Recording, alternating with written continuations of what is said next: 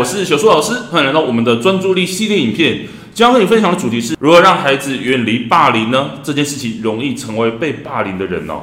我们这个系列讲的是专注力的问题嘛。其实很多时候，孩子跟同学的关系也会影响到他的课业问题哦。那我们在上次影片讲到被霸凌的孩子有的特征哦，我们快速的复习一下。第一个叫做把自己放在弱者的角色。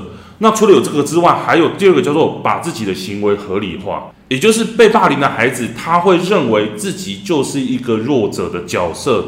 他把这件事情合理化之后，他会有第三个想法出现哦，就是我知道我被欺负了，但是对方是在跟我玩，甚至是我要这样子才能感受到同学的在乎哦，就是因为自己不知道怎么样跟他人建立一个更好的关系，所以他就学习到了把自己摆在一个弱者的角色。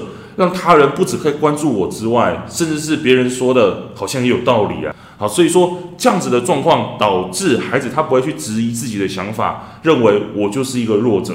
所以搭配上一节课的影片，你就可以更了解很多被霸凌、被欺负的孩子，其实都有迹可循哦。好，我们今天跟你分享到这里，我们下一节课继续喽，拜拜。为了要解决孩子的情绪问题、学习问题。课业问题，甚至是专注力问题，你想要获得更多的免费教学影片吗？欢迎加入到我们的 LINE 大小树教育学院里面，搜寻 LINE ID 小老鼠九七九 dxwrf，我们会给你更多详细的影片内容。加入后，点选我们的课程资讯。还会给你完整的购课连接，让你完整的解决孩子的学习状况哦。那现在购买我们的课程，我们还赠送专属小树老师的私赖群组，让你有任何的问题都可以在里面问到饱、问到爽，而且还不限时间哦。